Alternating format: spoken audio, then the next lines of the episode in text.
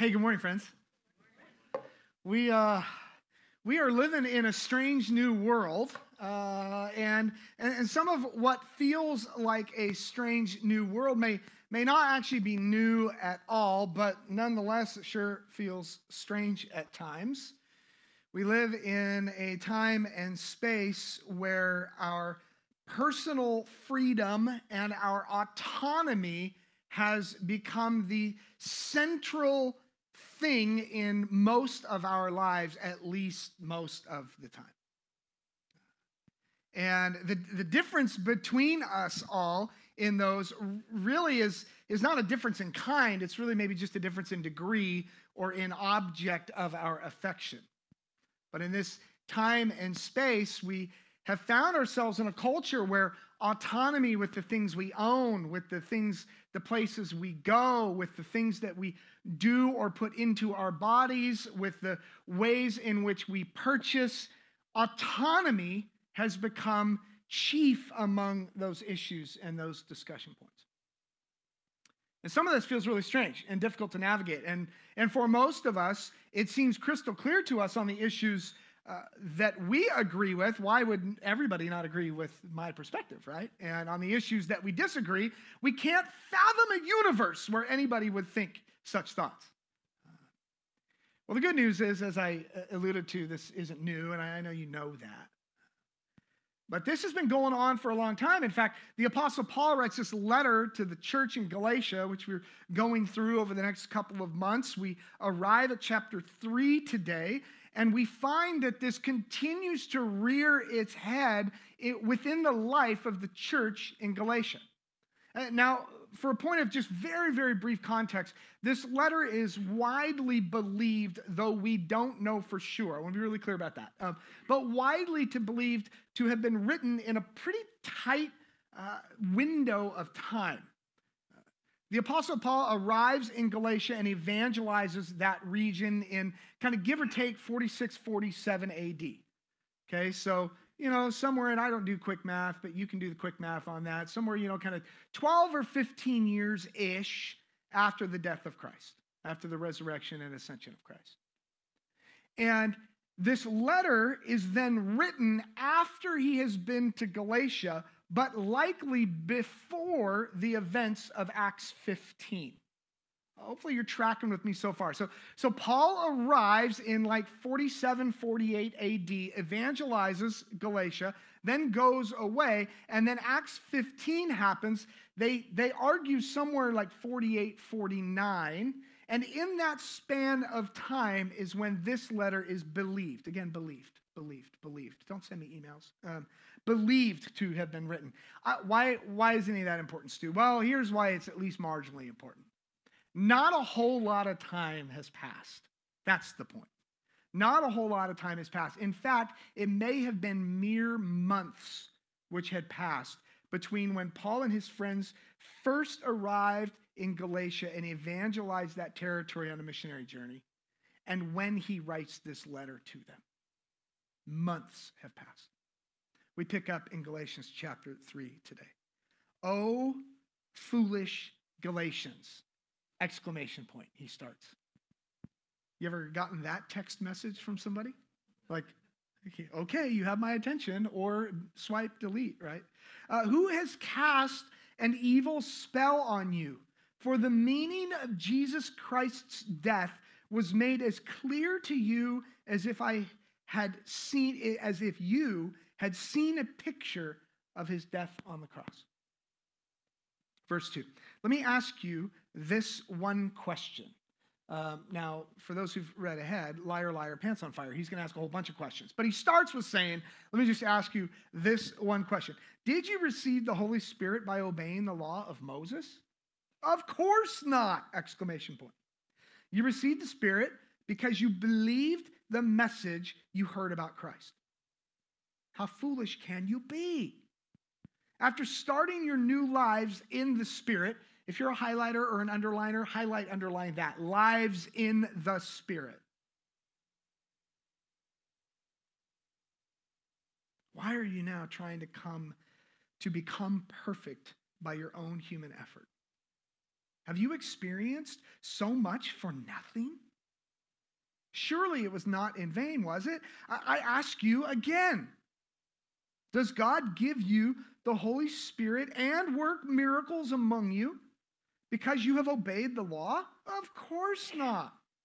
It's because you believe the message you heard about Christ. Pray with me if you would. Father, Son, and Holy Spirit, I am so tempted, God. You know my propensity to discount or even simply ignore anything somebody says to me that isn't glowing. And I, and I think that that is not unique to me, God. So, God, there are hard words in here. There are hard statements in this text for us today. May we remain open to what your spirit might be whispering to us in all that. And may we depend on nothing less than the power of your spirit to speak your truth to us. We pray this in Jesus' name. Amen and amen. Uh, cautionary tales are as old as the beginning or the dawn of time. Uh, some would call it a cautionary tale. Others, you know, might think of these things as warning stories, if you will. A couple cautionary tales that yeah, I know we're probably familiar with, but the, the mythology, the, the cautionary tale of the Midas touch, right? Midas, who uh, wanted everything he touched to turn to gold. I mean, we have whole uh, businesses named after this, and you've heard the term, I'm sure that, or you've you've made the statement about somebody who you know and love, but like kind of secretly resent. They have the Midas touch. You know, everything they touch turns to gold. Um, we love these people. We love to have them as our friends. Um, we hate to compete against them because everything they touch just turns to gold, right? Or, or there's the cautionary tale or the or the warning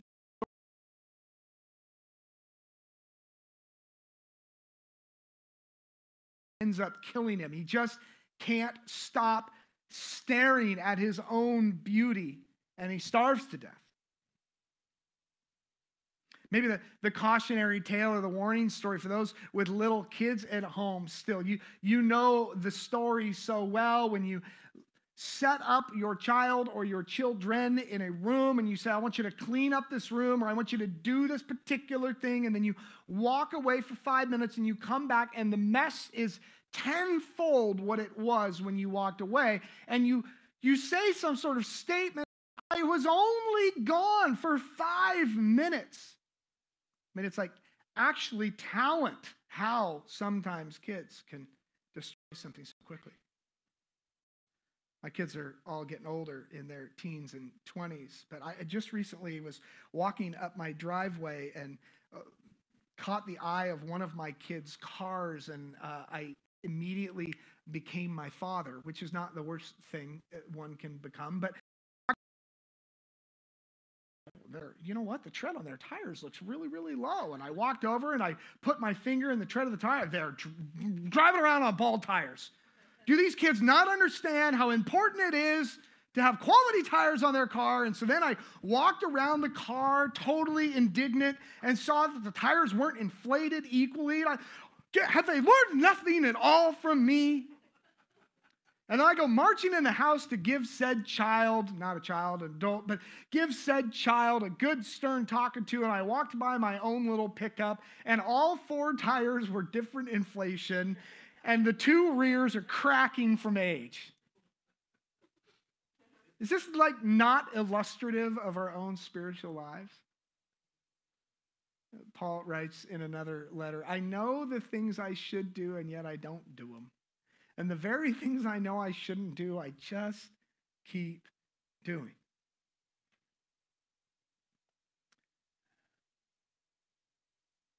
Something in all of that must give.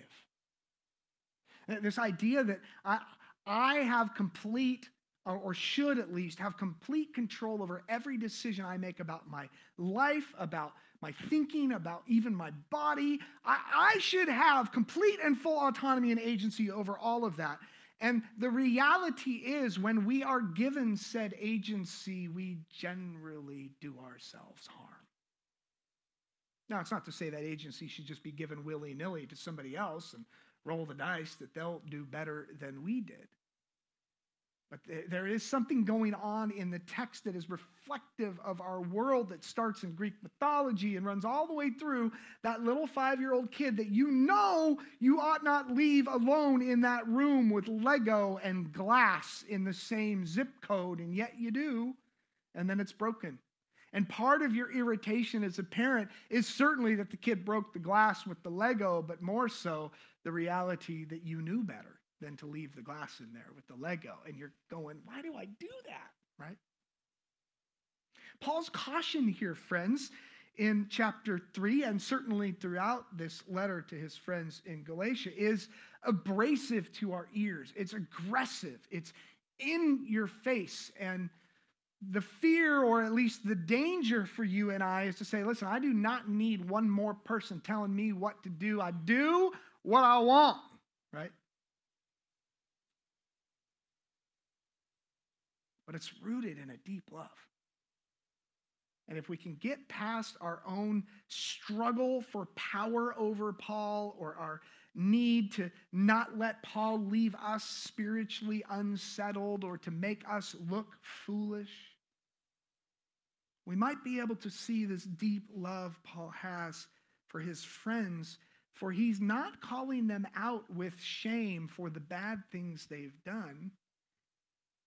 He's calling them back to a way of life where it is not what they do that matters, but who they are connected to that matters. That's the critical difference here. Look back with me at the text. He, he says he's going to ask one question. Um, and, you know, I just, out of somewhat fun, like to say liar, liar, pants on fire, because he actually asked seven questions. But I, I get that it's one question rolled Look, look at these again. He says, Who cast a spell on you? In verse 1. Who cast a spell on you? The uh, ESV translation, which I know a few of you um, really like, so I glanced at it this week. He said, Who has bewitched you? Anybody old enough to remember that show, Bewitched? I, I mean, that, that, that word doesn't have a negative connotation to me because she was just so charming and bewitched. But bear in mind, bewitched is not you know, like a compliment. Um, who has bewitched you? He, he then asks, Did you receive the Spirit by obeying Moses? How foolish can you be? Is his third question. Are you trying to be perfect through effort? Is question number four. Question number five Have you experienced so much for nothing? as if to say, Has it all been a waste? Was it in vain? He goes on to ask. And then finally, he says, I'll ask again Are you just trying to obey the law? The leadership team met this week to study this passage, and uh, sadly, I had to miss it. I was out of town enjoying some vacation, but they sent me their notes, which was a, a grace to me as I looked this over. Given this influence the Galatian church had on its region in the day and the speed with which they had departed from the gospel of Jesus that Paul had brought them, Paul makes no mistaken nuance here in his language. And our leadership team called that out over and over and over again in their notes. There, there's just no nuance here in what he's saying. He's going right at them. This is, for those for whom the analogy is helpful, this is a fastball down the middle. This is not just a fastball down the middle. This is a, I'm going to throw you a fastball down the middle. Here it comes. Highfalutin language here. He's not arguing with deep or complicated logic. He's saying, How in the world, in a matter of mere months, have you drifted back to the old way of life. And just in case you missed it, in all of these seven questions, there is one central issue at play that gives me the encouragement that this is not just a smacking around of new friends, uh, as the driver, because there's one common thread he keeps coming back to. that he's inviting them back to. Not merely saying, you've been really bad boys and girls, but saying, be who you've been called to be. You see, the Galatians had lost their dependence on the Spirit's leading. And I think it's possible we have to. And when I say I think it's possible that we have to, I, I don't mean the big flowery big C church, like you know everybody who listens to K Love and has the YouVersion app on their phone. I, I, I'm not talking. I'm talking to us, friends, us in this room who are doing life together, and those who are part of our community of faith who aren't in the room today but are, are with us. I, I think that the message for the Galatian church is a good one for us to ask. What is my individual dependency on the Spirit's leading to get me through the day?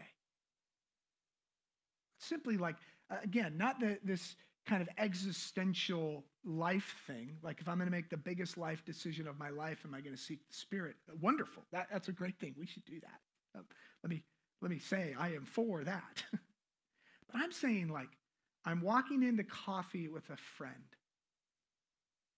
I know we're probably going to talk about our spouses and our marriage and our jobs and the playoff game.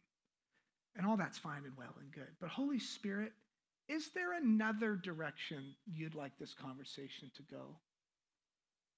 And, and would you whisper that to me? Because I just want to be in step with. This is the, the logging onto a meeting or showing up to a job site or attacking a task for work. And before we walk onto the job site or get on that Zoom call or start that task, we say, Holy Spirit, you probably have a way that you would desire these things to be done. What would you give me an attention to how you would have them to be done? Look with me again at the text, verse 2. It says, Receive the Spirit by obeying Moses. This is the common thread, is the Spirit. Verse 3 after starting your lives in the Spirit, again, such key language and a key line for us. Uh, if you're longing for your first ever tattoo, that's not a terrible one. Life in the Spirit. To live my life in the Spirit. Probably some artistic way to demonstrate that. I don't recommend bicycle handlebars. It'll just get you really snotty comments. Uh, verse 5 God, God gave you the Spirit and miracles, but did He do it because you obeyed the law? He asks. I think uh, not dissimilar to the Galatians, we likely shy away from our insistence on the Spirit's leading because it feels like a breeze floating through a park. How do you capture the breeze? How do you how do you contain it? Or, or and I don't even mean contain it in the negative, but like how do I how do I get that? Like, okay, so I have to sit in this room and you know, you got to do crisscross applesauce and you've got to have that music playing and then you got to be in that mood and, and then you sit and you wait and it's like I sat there for an hour and I heard nothing. And whatever your attempts have been, and probably most of those attempts have been lovely and heartfelt and, and good attempts to hear from the Spirit, but a few times of attempting to hear from the Spirit and then hearing nothing will usually lead us towards our pragmatic tendencies, which is, well, that didn't work. I'm going to do what works. This is why when we take you on spiritual retreats a couple of times a year, I encourage you to spend a couple hours, brace yourself, a couple without your Bible. Because even the scriptures at times can become a crutch that free us from being dependent on the Spirit speaking to us. It's provocative, I know. But there's no rack of Bibles in heaven, friends. There's just God. And what a shame it would be to arrive in heaven to be in the presence of God and not only not be acquainted with it, but maybe find out we don't even like it. Good news is there's another way. There's another way available to us, and it's the only way God ever intended us to know Him and walk His way. And this is what Paul is calling them back to. So, these phrases that I am prone to say, like, I don't hear God speak, so I'll just live the way of Jesus in lieu of hearing Him speak, could easily be the equivalent to what Paul is saying to the Galatians. Listen, guys, so quickly you have left the centrality of Christ in your life with God and instead settled for just going back to your old ways of trying to do all the right stuff. The problem is there's this kind of vicious cycle. Doing the right stuff is good and right and proper. I'm not suggesting any of us ought just go do wrong stuff. But doing right stuff is never sustainable without the Spirit. And our life with God can turn into this just morbidly frustrating thing where it's the very things I know I should do, I don't do, and the very things I know I shouldn't do, I keep doing, and ah, forget it.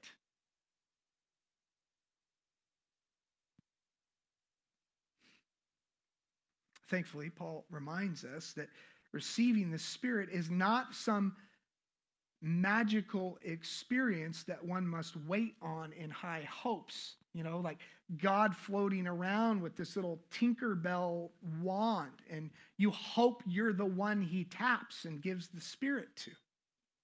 There's entire denominations built around this concept that you must receive a particular way of experiencing the Spirit in order to even demonstrate your own salvation.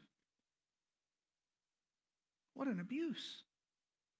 Now, again, it's not to say we ought not pursue or deeply desire the Spirit's touch in our lives.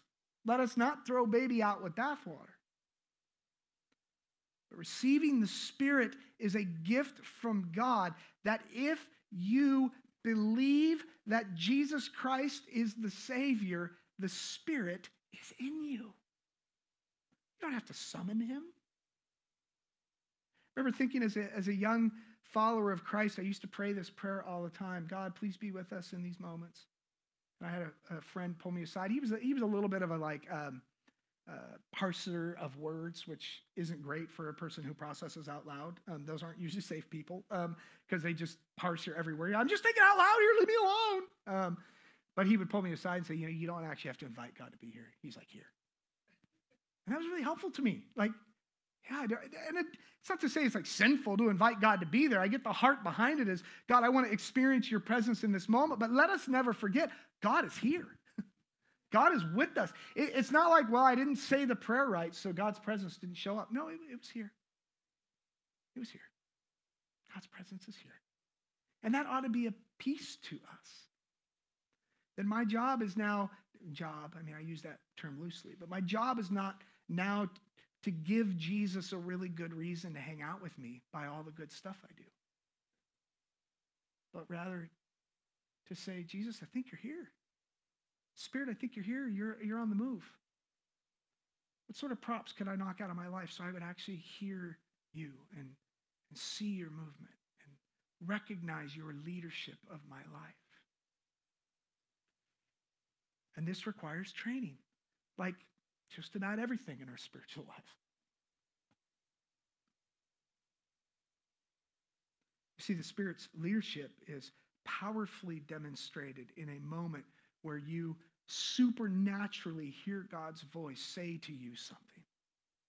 And for some of us, we have those experiences, and those are to be celebrated. Those should never be made little of. But make no mistake, the Spirit's leadership in your life is equally demonstrated when you show self control in a situation that you ordinarily would not have shown self control. The Spirit's leadership in your life is equally demonstrated when you have patience for another for whom you never seem to have patience for. And oftentimes we walk away from those moments and we think some version of, wow, I was really on my game today. I was, I did good. That person who drives me bonkers, I was actually present with them. I must have slept good last night. And maybe you did sleep good last night, and sleep is good and helpful and right. But have you considered the concept that that's actually the Spirit's leadership in your life?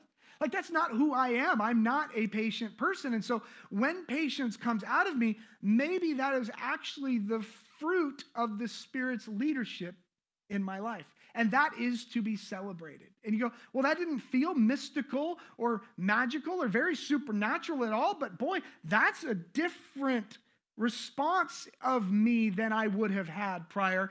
And in those moments, we call that out, not because we gritted our teeth and we white knuckled good behavior, but because we look back and say, the Spirit is at work in my life. Spirit, thank you for giving me patience there. That must have been you, because I know that ain't me. Spirit, thank you for giving me self control. Thank you for giving me love and joy. And, and I don't want to preach chapter five yet, because I've got to do that one in a couple weeks. And I only have so much I can do on five. So let me round third base here, friends. I think you get the idea. Paul's rebuke is, uh, you know, obviously loud and clear that the person of Jesus and the way of Jesus uh, unfolding itself in our lives is to be the cornerstone of our lives. It's not an add on to the life we've chosen for ourselves, but it is the corner that holds everything up. Not the law, the law doesn't hold up our lives. Not white knuckling good behavior. That won't hold up our lives in any sustainable way. Those things will not lead us to Jesus. In fact, Flannery O'Connor wrote once that the surest way to miss Jesus is to avoid sin. Now, hear me, friends. Again, parroting Paul's words back to us. Is that to say we should just go on sinning and do whatever the heck we want so that grace will abound? Of course not. But Flannery O'Connor's point there, which I think is a point that's well given to us as people living in a strange new world, is this idea that sometimes in our brokenness is where we meet Jesus most powerfully and where we recognize this part of me is not going to change itself. Holy Spirit, I have to learn how to be attentive to your leadership if this is ever going to change in me. And in that, sometimes sin is our gift. Sometimes.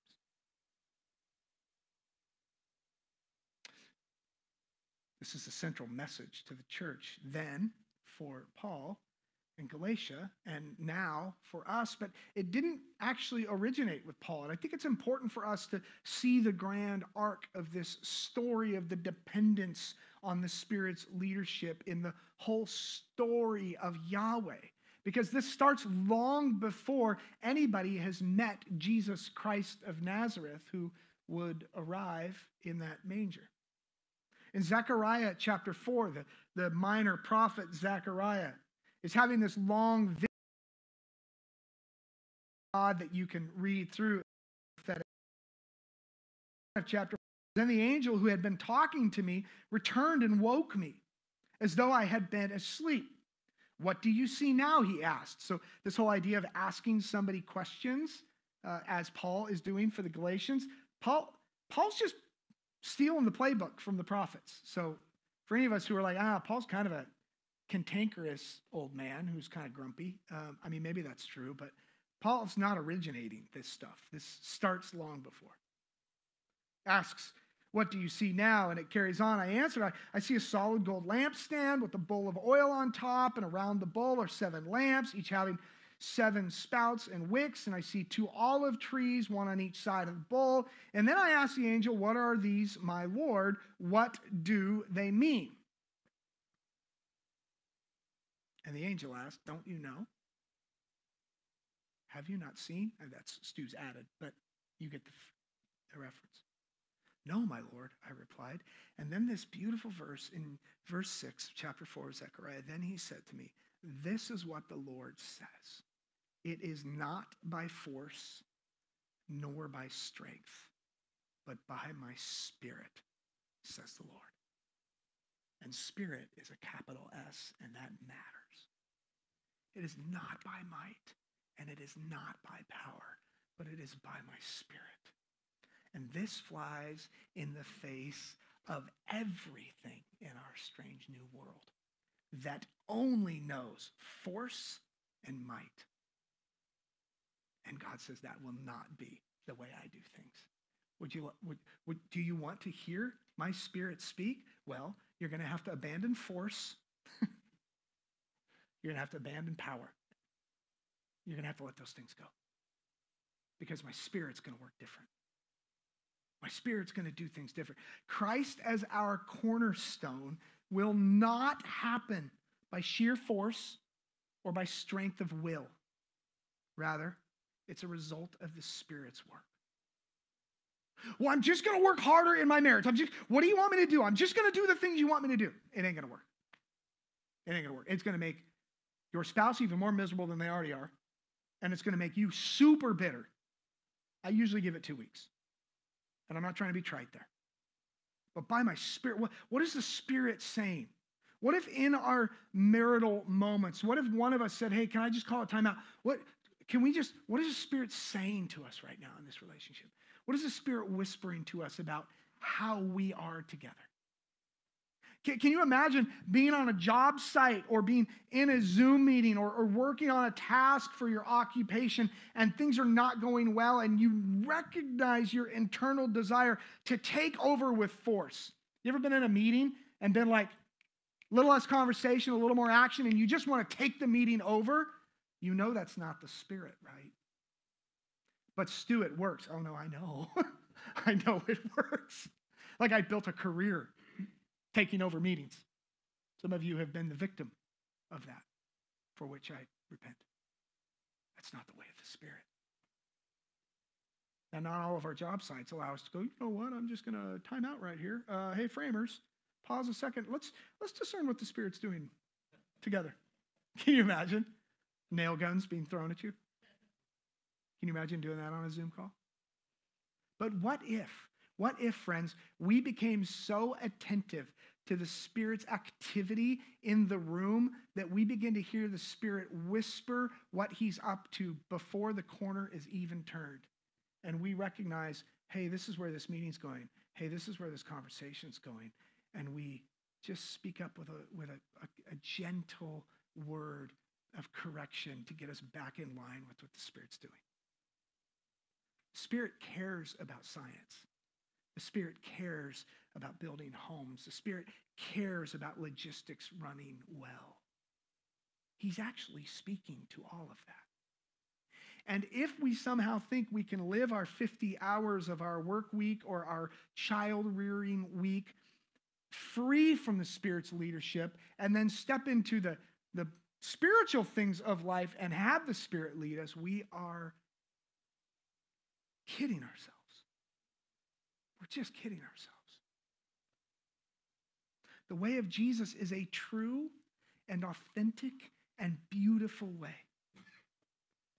And it is the best version of any life you will ever live. The life you have, the training you have, the experiences you have lived in your life have brought you to a place that to live the Jesus way from today moving forward will be the most beautiful and authentic and true way of life you could ever live. Bar none, I am not more confident of any one thing on earth than I am that. But we cannot do it on our own. We cannot read enough Bible to overcome our lack of cooperation with the Spirit. We cannot pray enough to make our internal voice match the Spirit's voice. There is no amount of K Love or Daily Bread or YouVersion or Life Group or flannelgrams to shape us into the image of Christ, free of the Spirit. All of those things are wonderful. And excellent resources and tools and, and ways of living in which we cooperate with the Spirit, but we cannot replace any of those in the equation for the Spirit and think that what we will get is Christ likeness.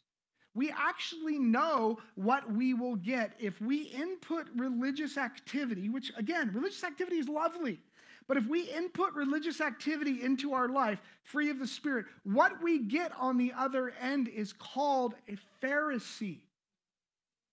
It's religion, and it's empty.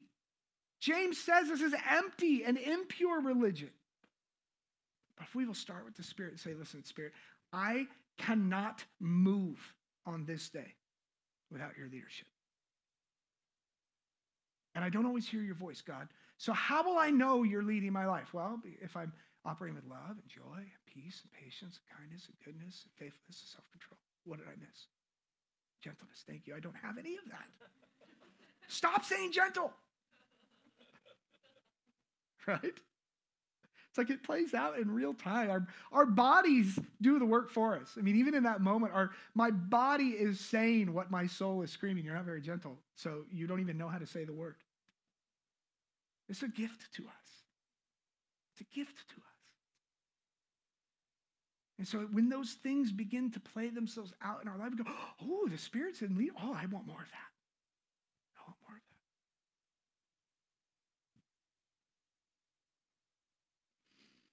that. Again, let me let me be really clear. I, am not, I don't have an axe to grind against K-Love or Our Daily Bread or YouVersion app. I don't think any of you would go delete any of those things on my account anyway, but I want to be really clear. Those are lovely and beautiful, wonderful things. But don't kid yourself into thinking that they will work in lieu of the Spirit's leadership.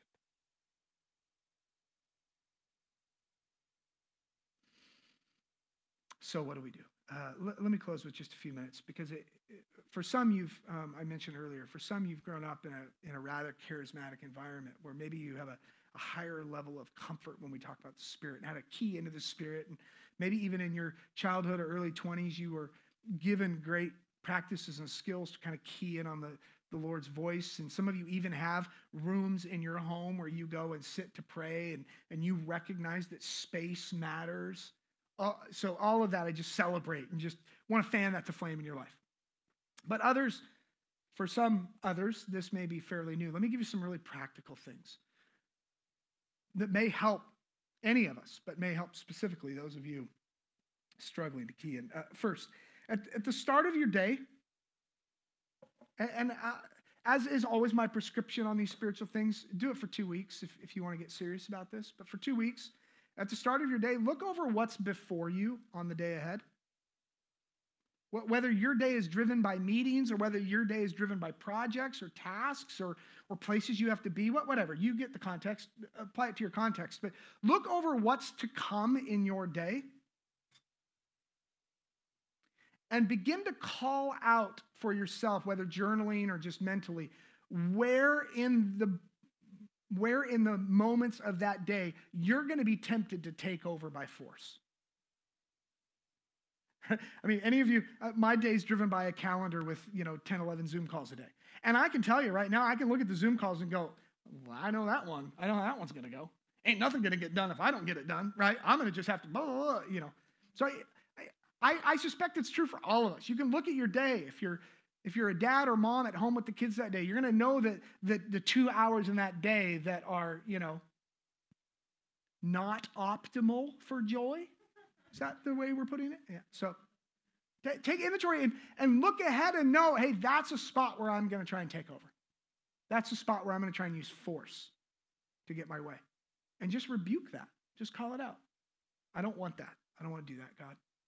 You, the Spirit can't lead me if I'm in charge of the room. The Spirit can't lead me if I use power and force in that moment. I know that, so I'm just rebuking my tendency to. Okay, you get the drift, right? Number two, uh, before every meeting, every discussion, every project, every decision that you can, pause for five seconds and just say, Spirit, would you lead me?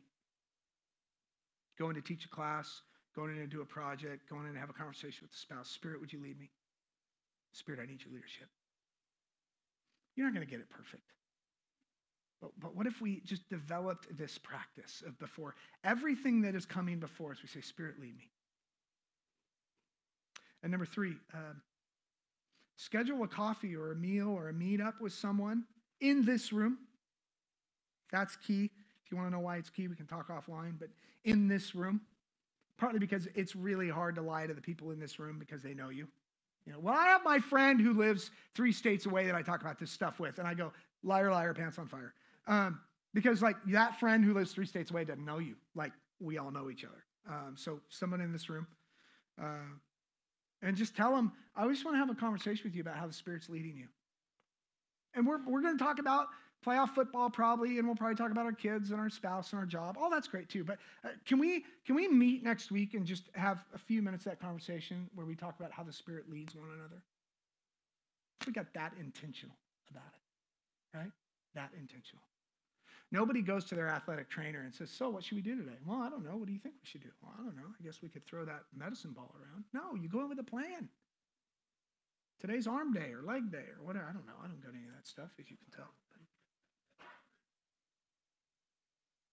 Just simple, practical things, friends, that we could do to lean in to the spiritual leadership.